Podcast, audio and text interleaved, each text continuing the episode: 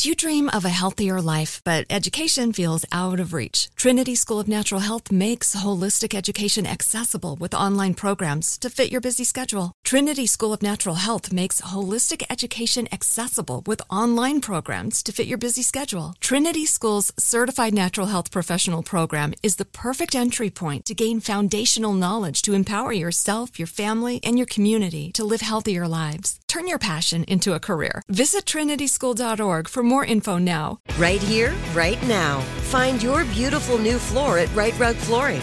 Choose from thousands of in stock styles, ready for next day installation, and all backed by the right price guarantee. Visit rightrug.com. That's R I T E R U G.com today to schedule a free in home estimate or to find a location near you. 24 month financing is available with approved credit. For 90 years, we've been right here, right now. Right Rug Flooring. Hey everyone, this is Jodie Sweetin from the podcast How Rude, Tanneritos. I've been needing a quick getaway with my family, and the 2024 Hyundai Santa Fe is the perfect vehicle to take us there. It has standard third row seating, so I'm able to pack my entire family, plus pets, in the car, while also having enough room for our camping essentials. Available HTRAC all wheel drive will get us through any dirt trails, and available dual wireless charging pads will ensure we never have to worry about getting stuck with a dead phone in the middle of nowhere.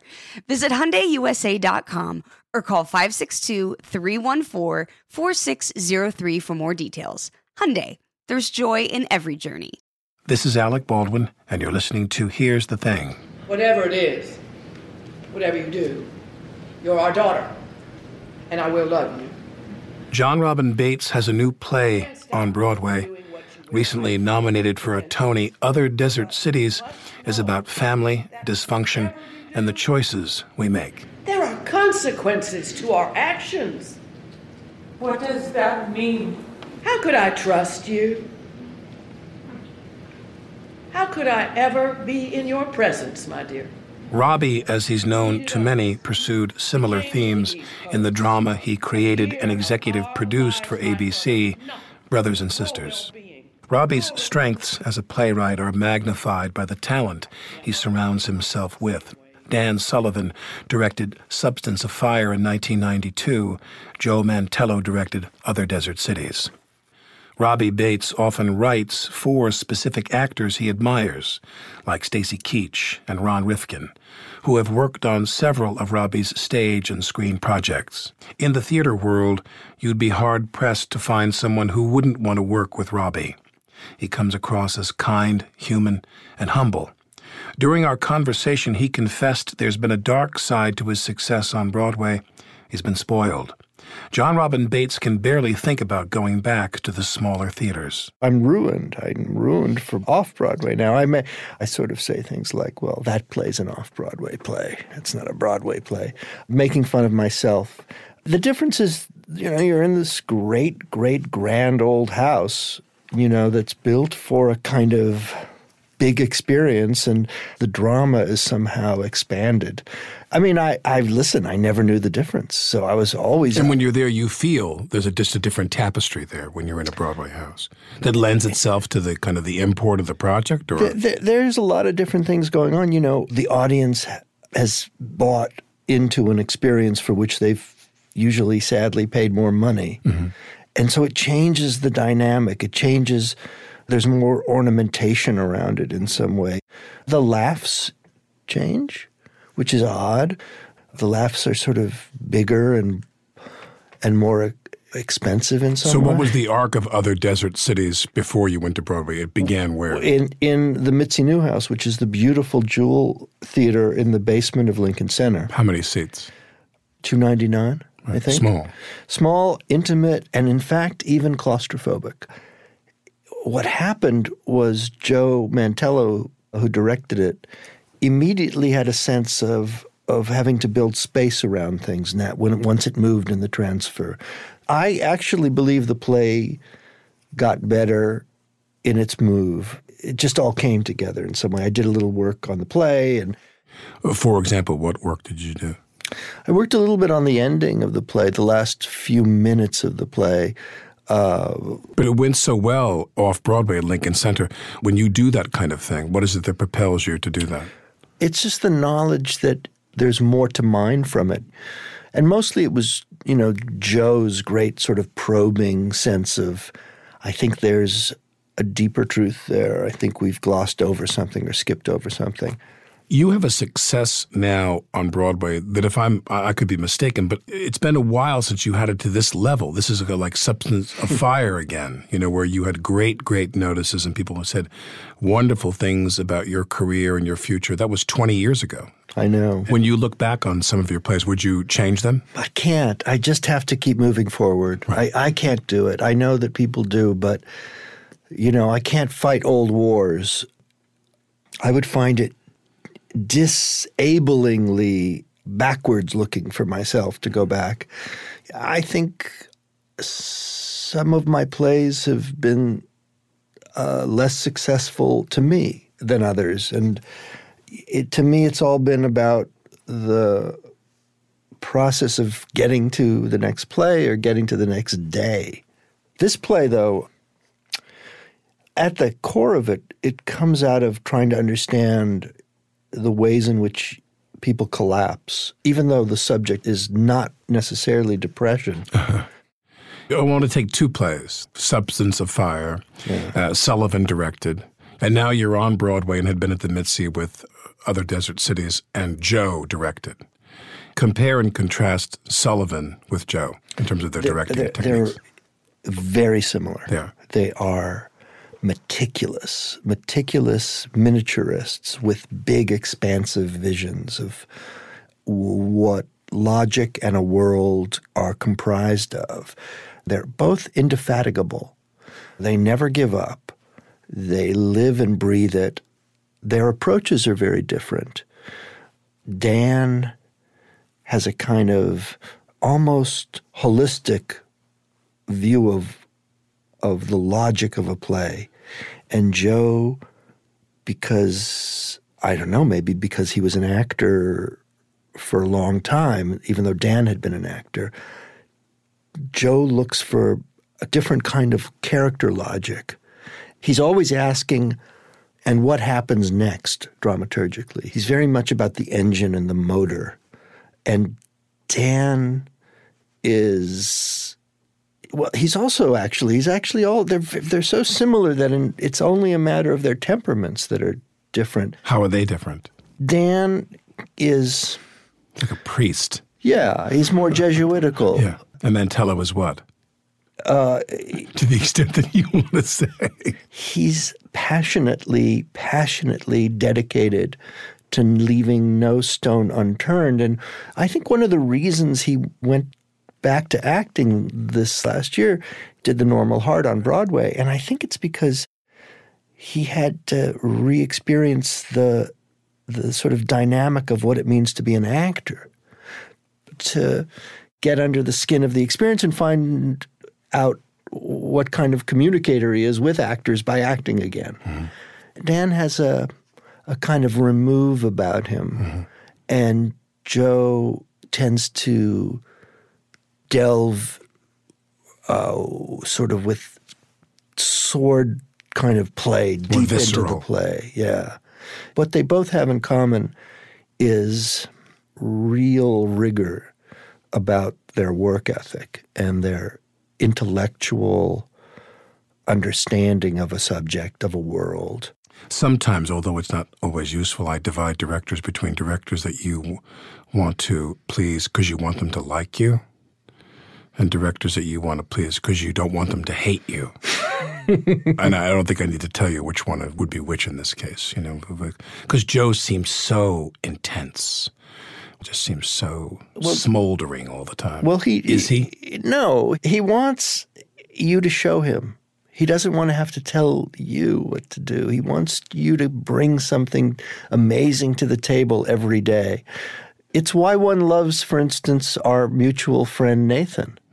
Nathan Lane, because every day he brings something new, what they call a money player. Many people, I think, don't understand, and this is not always the case, that the theatrical experience, movies are very, very different. When you work with a director in the theater, A lot of them don't tell you this or that, they edit. You know, the most famous example, who I love, is Joey Tillinger, who Tillinger basically says nothing for the for the three weeks, and then in the last week he selects. Mm-hmm. My recollection of Joey was it was three weeks of me doing something. I'd say, "What do you think?" And he'd say, "What do you think, baby? Do you think it works?"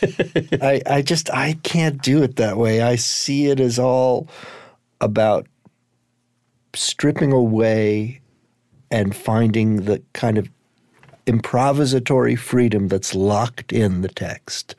And that involves a combination of savviness and analysis and getting off book really fast and being able to move around really fast and then setting up. Joe, I'm told, is a stickler for that. Get off book. Well, you can't. Zax because nothing really happens until you do. Yeah, it's it's uh, it's difficult. Well, especially in a world now where, as I recall, you used to have five weeks of rehearsal for a, a straight play.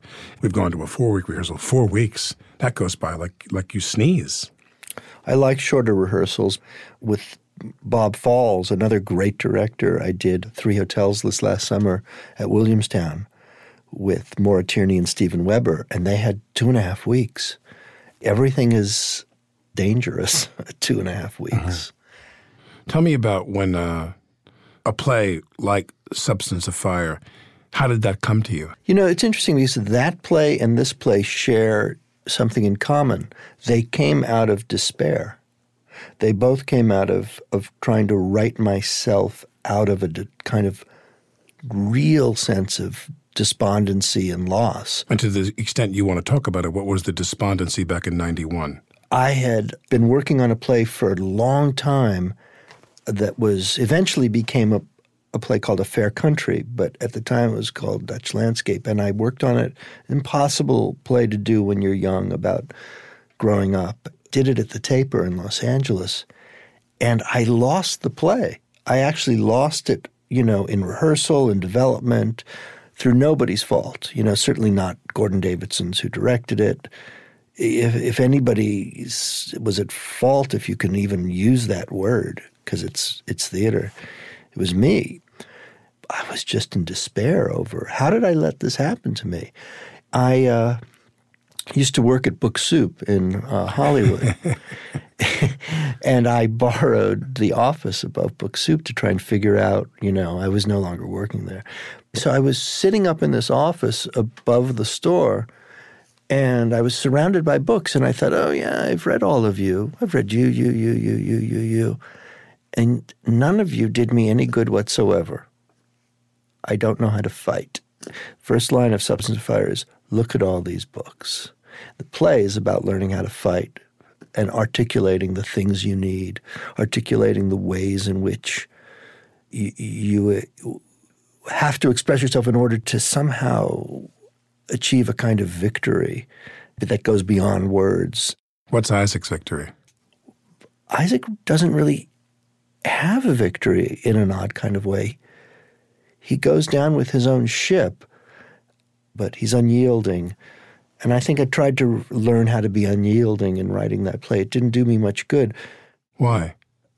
Well, because life is life and plays are plays, and you can't actually learn that much by writing them. You have to live. Do you find that in the ensuing years, you wind up going up against things that just crush you. Totally. So, right, they crush you. Crush and you, you. realize that I'm not going to compare battles with television networks with going through the Holocaust, but on the other hand, the Isaac character, there are some people who they are just incapable of the happiness that leads to real intimacy because there's something that they just cannot get over. I think it's very true.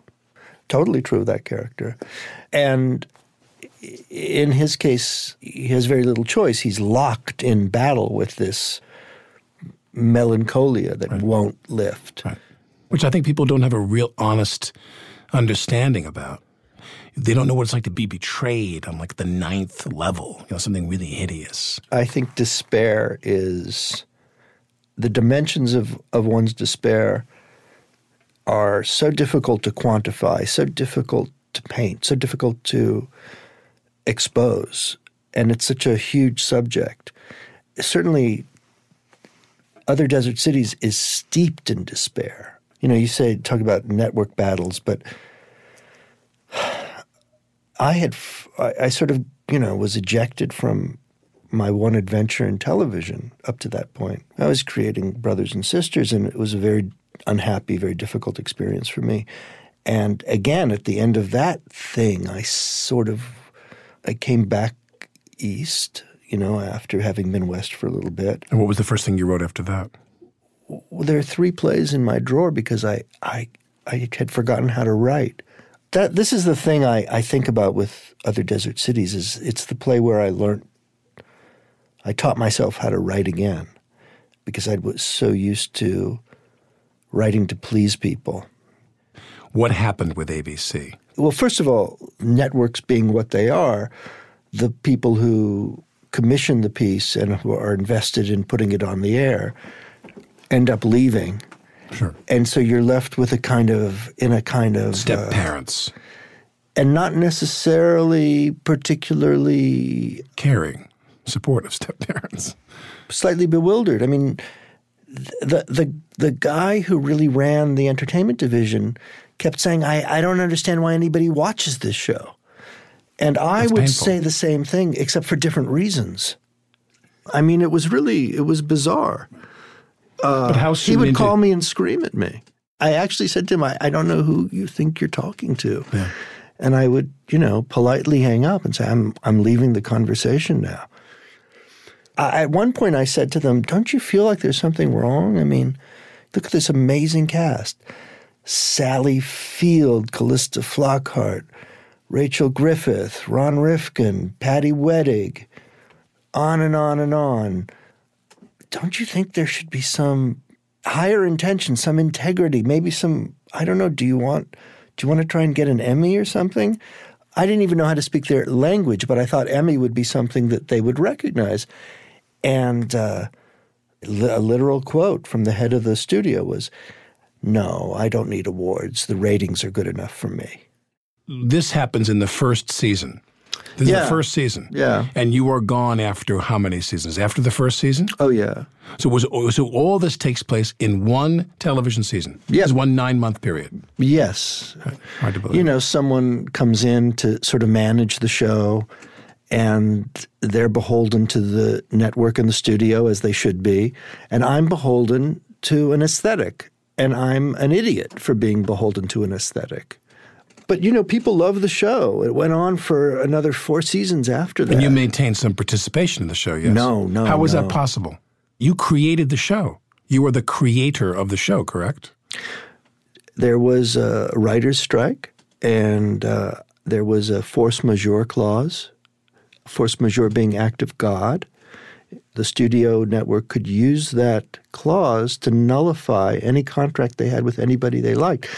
I had been very vocal during that strike about what I considered at the time the very unhealthy dynamic between the producers and the Writers Guild. And I wrote about this way too much. What was it? What was the name of those uh, blogs you wrote on Huffington Post? Leaving LA. Living, yeah. A lot of them were very insanely painful and actually lead to, again, other desert cities. The girl in the play can't stop writing about things that affected other people. Right. And She wants some truth. yeah, and then she's left with the debris. So it all came out of I you know, I pick up the phone one day and I see that, you know, people's deals are being canceled, but they're people who haven't made anything. And I, I suddenly I'm I was gone. And I even before that wasn't sure to what extent I was ever going to go back. I knew I would have some involvement, but then I had none whatsoever. But for me, what's curious, and again, you don't have to answer this question, I'm just curious, which is as the creator of a television show, there is typically a windfall for that person as the creator of that show. If that was taken away from you or through some contractual sleight of hand, where did all that go? All went to the network? They took it all for themselves? I can't speak to that. I'm just not going to talk about that. okay, I don't but I, I am going to say that I think it was the best thing that ever happened to me because it would have been dirty money. Right. I think it would have destroyed me in some way to have no pride in the thing that made me wealthy would have made me terribly uncomfortable, and I would have felt that I'd betrayed whatever promise or potential I'd set up for myself as a writer. That if I was going to survive at it, it couldn't be compromised.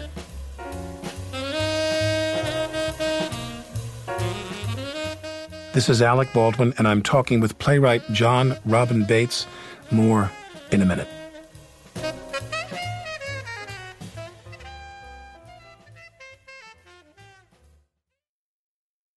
Mom met a lot of your demands over the years. This Mother's Day, get her the Bartesian cocktail maker that makes premium cocktails on demand. In just 30 seconds, have your choice of over 60 premium or seasonal cocktails, all at the touch of a button. Get $50 off on the Bartesian cocktail maker now when you buy one pack of cocktail capsules. So, for all the times you made a mess, get mom the countertop cocktail system that makes premium cocktails without making any mess at all. For all the times you begged for soda, get her premium cocktail capsules made with real fruit juice and craft bitters. For all the times you demanded tacos for dinner, get her the Bartesian that mixes margaritas in just 30 seconds.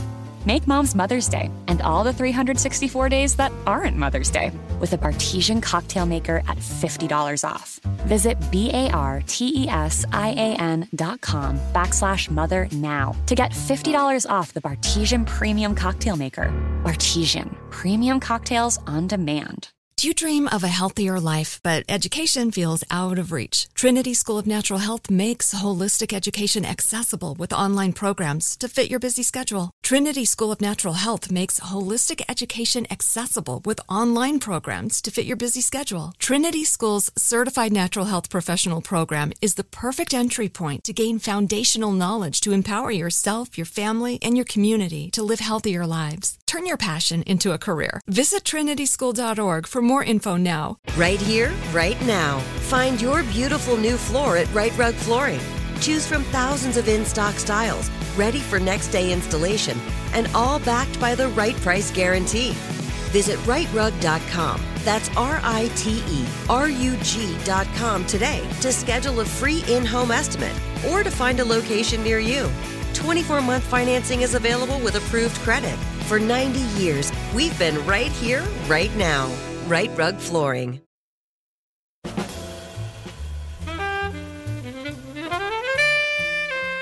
This is Alec Baldwin, and you're listening to Here's the Thing. The idea for Jon Robin Baitz' new play, Other Desert Cities, came to him when he was back on the East Coast.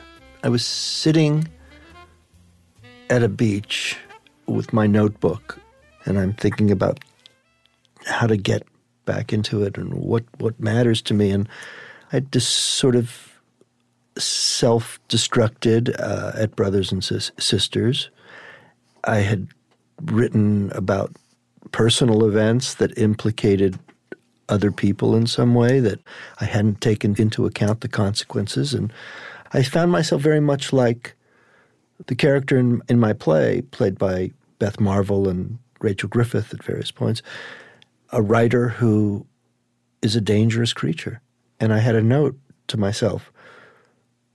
Play about daughter of a famous family who writes a book about her growing up in this family, something like that, the danger of telling the truth that turns out to be a lie. And at that moment, this lady of a certain age walked by me, and she looked to me like um, Pat Buckley, the old doyen of New York conservative politics, the wife of uh, Bill Buckley. Bill Buckley. And I'd had lunch with her once and found her to be charming and engaged. And this woman walked by me on this beach with her hat and in a one piece bathing suit. I immediately felt the mother in that play. And I suddenly remembered old California the way it was when I was a kid. And we were just in the throes of an election at the time, too, or about to be. And the Republicans of certainly of that period, and even more so today, were very confusing to me because they didn't seem recognizable to me as having a coherent, cohesive, cogent argument for their principled positions, which had to be principled in some way. The play just came together in one fell swoop. old California conservatives, the old Hollywood Reaganites. system, Reaganites. I, I even remembered I'd gone to high school with, I think, the daughter of John Gavin. And I thought, you know, and because I love Touch of Evil, and there, I think, isn't John Gavin? No, he's not in Touch of Evil. He's in, He's in Psycho. he's in all these movies. And I thought about, He was the ambassador to Mexico. that's right, as is the Stacy Keach character in my play. And I thought about, Your character's based on John Gavin. To some extent, there are all these archetypes in No, I hear you. I love it. At the back of all this, of course, there's also Joe Mantello, who, you know, we're no longer a couple, but he's my family, my best friend. And you ceased being a couple what year? 2002. So it was a while. And he kept saying to me, with all possible respect, nobody's waiting for the next Robbie Baitz play. And, you know, these are chilling words because I have so much to say and it's not coming out. My equivalent of that is my agent said to me, he goes, It's not that these people don't want to hire you because they don't like you. He says, They don't want to hire you because they don't think of you at all. Jesus. I thought, wow, Well, it's terrible because the worst thing that can happen to an artist, I'm invisible. sure. I no longer matter. For me, writing plays has always been very tricky. I don't know a lot. I don't have a lot to say. I reach things very slowly, and I, I sometimes it seems facile and easy, and to me, sometimes my thoughts and my sort of expressed opinions in plays seem hollow or naive. Even Why? because I know there are deeper truths always to be found, and that I'm But don't you think that seeking them uh, and being aware of that makes you more likely to find it than anybody else? You didn't go to college, did you? no. I Why? Didn't. Why? You wound up educating yourself. I wish I had gone to college. Why I didn't you? I was a depressed and unsettled kid, and Why? I don't.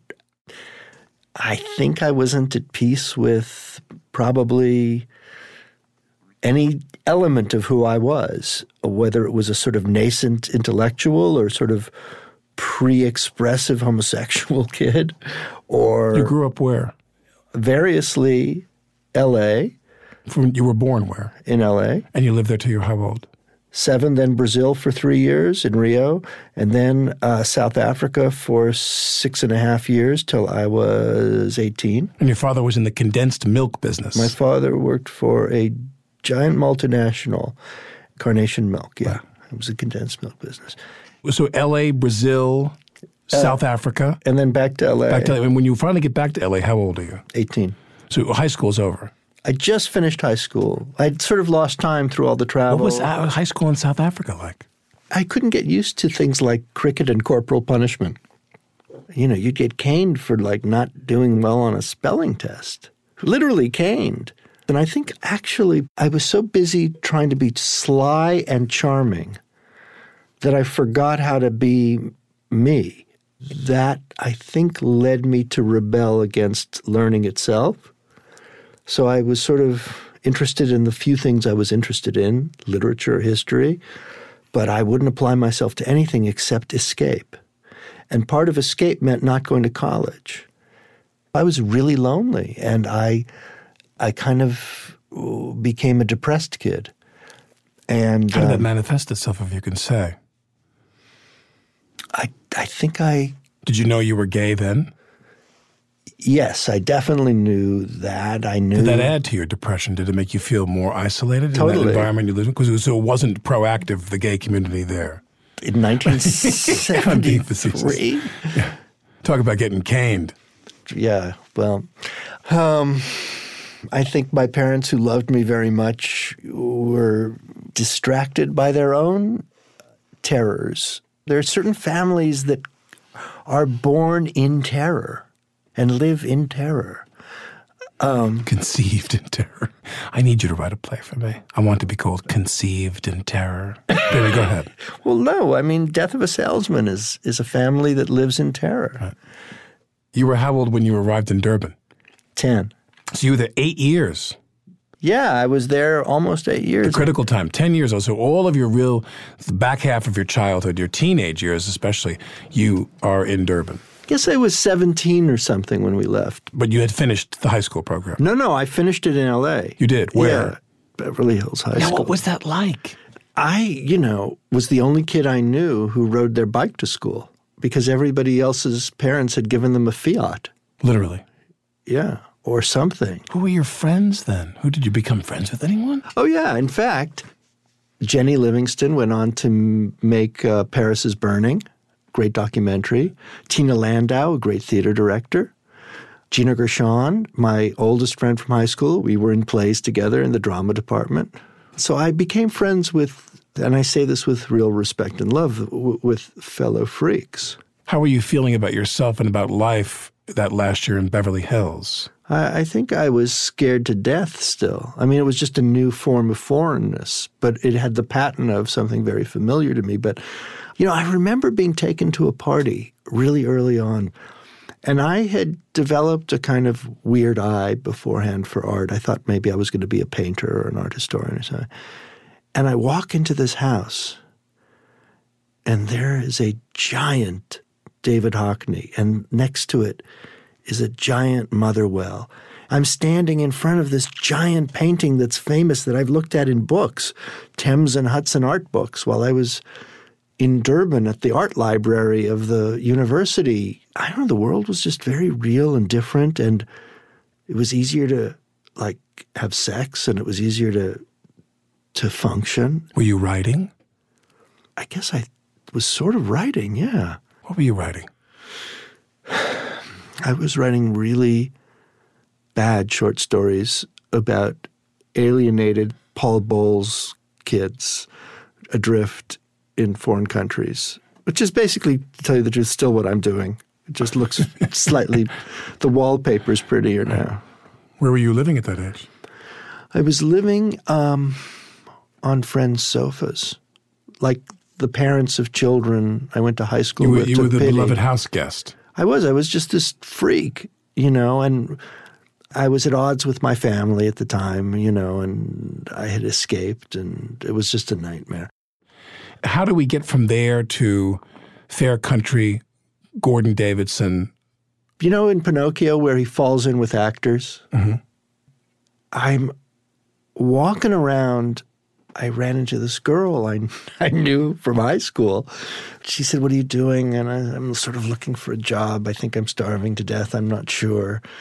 She said to me, and I should have known, she said, Well, my father just fired me. He needs a new, assistant. he needs a new assistant. And I was like, Well, what does he do? And she said, Oh, he's a film producer. Who was the film producer? It's this great guy. And he. Was he a working producer? I'm only asking for a name to make it so. I thought. My first day at the office, he, he says to me, Whatever you do, answer the phones, but never pick up the phone. And I was like, I don't even know what that means. And he said, You'll do fine. And he had a gang of cronies, all of whom had contempt for the studio system and had worked around the edges of it or in it, had done well, fallen out of favor, usually had destroyed themselves through my favorite thing, their own ambivalence. I found myself at home for the first time in my life. With a, in a nest of scorpions. yes, You I did. did. I found myself, I said, This I know. Yeah, because nobody is trying to pass. Yeah. It's a den of thieves. Yeah, quite we're hitting the ball here. It was still the days of speakerphone. And they would have fights. They had a tower on Sunset Boulevard. They had a nest of rooms in a tower. And they would be fighting with each other. And then there would suddenly be a pause. Someone would say, Geez, if you could see what I see right now, that girl walking down Sunset, she is so beautiful. The fight was over. Yeah. Yeah. Nothing meant The anything. narcotic of sex. That's right. One of them asked for a glass of water. This is my first few weeks there. 1982. What do I know? You would go to the sink, bring a glass of water, spit it out like practically on me and say, This isn't water. And I would say, Yes, it's water. What are you talking about? That's water. They'd say, I want professional water. And the whole time became about professional water. How long did that last? Three, four, five. Like uh, four some years? No. No, but it got You were in the scorpion's nest looking down at the women's asses for four years? and I would copy everything down. And so at the same time I started hanging around with these actors, uh, there was a sort of uh, an equally desperate contingent of avant-gardist odd playwrights out there in LA living on the fringes of everything.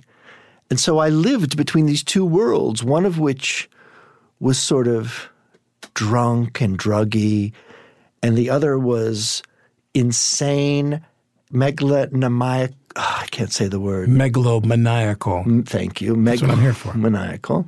You just think of the words and I'll say them. Thank you. I think we're going to beam each other. Go ahead. Uh, I know it's like Bluetooth without the technology. Bluetooth me. Go ahead. I had to come up with a play for one of these sort of workshop things that we would put together. And one of these playwrights said to me, So what's your play? And me bullshitting, which is something I just did, I said, Yeah, it's called Mizlansky Zilinsky. On the spot, I just came up with the name. Based on those guys. yeah. I said, Yeah, it's called Mizlansky Zilinsky. It's You just, based it on the guys in the tower. so it's just them talking. And I put all my notes together and we did it. And That was the first one you wrote. yeah, Now you're on Broadway. The show's a big success. People have said wonderful things about the show. I worship Stacy. I mean, I worship he's, a, Stacy. he's he is one of the great wild mustangs of, of all theater history.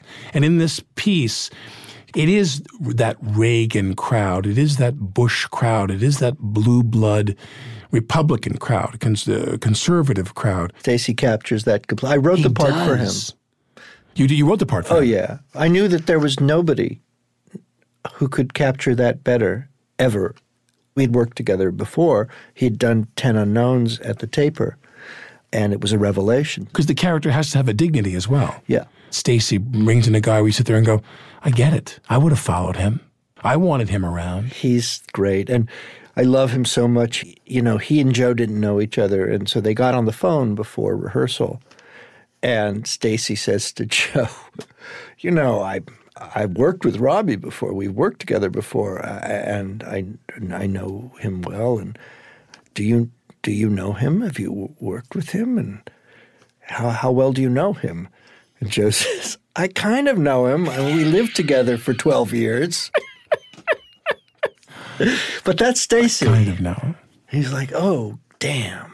Uh, The great thing about Stacy is he brings centuries of actors' honor onto that stage with him. The honor of honoring fellow actors, the honor of listening, the privilege of being an actor, the privilege of being in the theater, not missing a single show in his 70s, the rituals of it. The privilege of working in the theater is the thing that has been, of everything that's happened to me, just the great honor of being in the American theater in some capacity is what I'm left with. That it's a privilege to be in it. I'm lucky to have found my way back to it. What's institutionalized in working in the theater is a hunt for truth. Totally. That doesn't exist in the movie business and the television business. No. Do you know what you're doing next? Are you on to something now that you're writing? Who knows? I can't tell yet. You can't.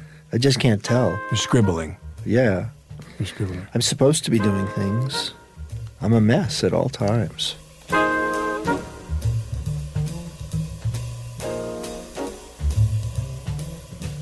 Jon Robin Baitz says he feels like more of a grown up as of late.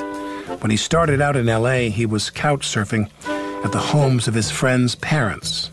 Things are different now. I have a home. I grow stuff.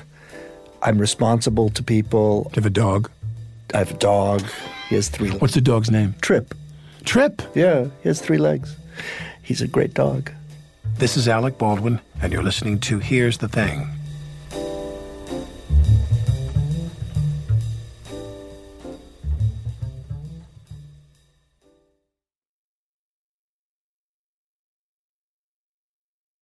Do you dream of a healthier life, but education feels out of reach? Trinity School of Natural Health makes holistic education accessible with online programs to fit your busy schedule. Trinity School of Natural Health makes holistic education accessible with online programs to fit your busy schedule. Trinity School's Certified Natural Health Professional Program is the perfect entry point to gain foundational knowledge to empower yourself, your family, and your community to live healthier lives. Turn your passion into a career. Visit trinityschool.org for more info now. Right here, right now.